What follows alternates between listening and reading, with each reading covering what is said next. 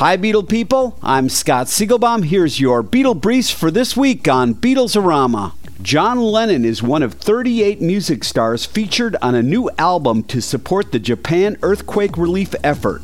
Songs for Japan opens with Imagine. Other artists on the collection include Elton John, Bruce Springsteen, U2, Bob Dylan, and Bon Jovi. The artists on the album, as well as the music labels and music publishers, have waived their royalties.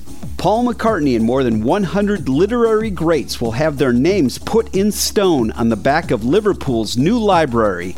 The library is paying tribute to the city's most iconic writers. A new website documenting the life and career of Linda McCartney is now online.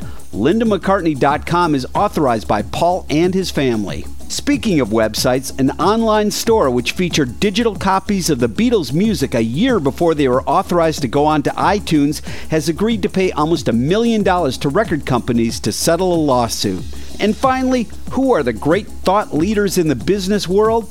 According to a new business book, it's the Beatles.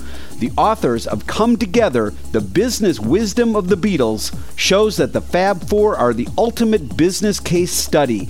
They turn 100 moments in the Beatles' careers into 100 do's and don'ts in business. Check out rare Beatles signed artwork as well as famous Beatle photographs and animation at rockartshow.com.